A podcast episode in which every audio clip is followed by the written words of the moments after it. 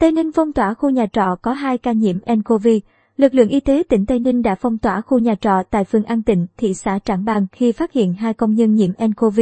Ngày mùng 1 tháng 7, Ủy ban Nhân dân thị xã Trảng Bàng, tỉnh Tây Ninh, cho biết vừa phát hiện hai ca nghi mắc COVID-19 trong cộng đồng. Đó là anh NTP, 42 tuổi, tài xế công ty trách nhiệm hữu hạn Trung Vượng, khu công nghiệp Trảng Bàng và vợ tên DTT, 43 tuổi. Công nhân tại công ty trách nhiệm hữu hạn bao bì nhựa Hu Gia, khu chế xuất và công nghiệp Linh Trung Ba. Hai bệnh nhân ngụ tại nhà trọ Minh Mập ở khu phố Suối Sâu, phường An Tịnh, thị xã Trảng Bàng. Theo điều tra dịch tễ, ngày 30 tháng 6, anh P cùng hai đồng nghiệp lái xe tải từ khu công nghiệp Trảng Bàng đi giao hàng cho công ty trách nhiệm hữu hạn Pujun Việt Nam, quận Bình Tân, thành phố Hồ Chí Minh. Anh P quay về thị xã Trảng Bàng và đến phòng khám Phúc An Sài Gòn xét nghiệm, phát hiện dương tính với SARS-CoV-2. Vợ của anh T cũng được phát hiện dương tính với SARS-CoV-2. Nhận thông tin, Ủy ban Nhân dân thị xã Trảng Bàng tiến hành họp khẩn và truy vết được 12 F1, 680 F2 liên quan đến hai ca bệnh.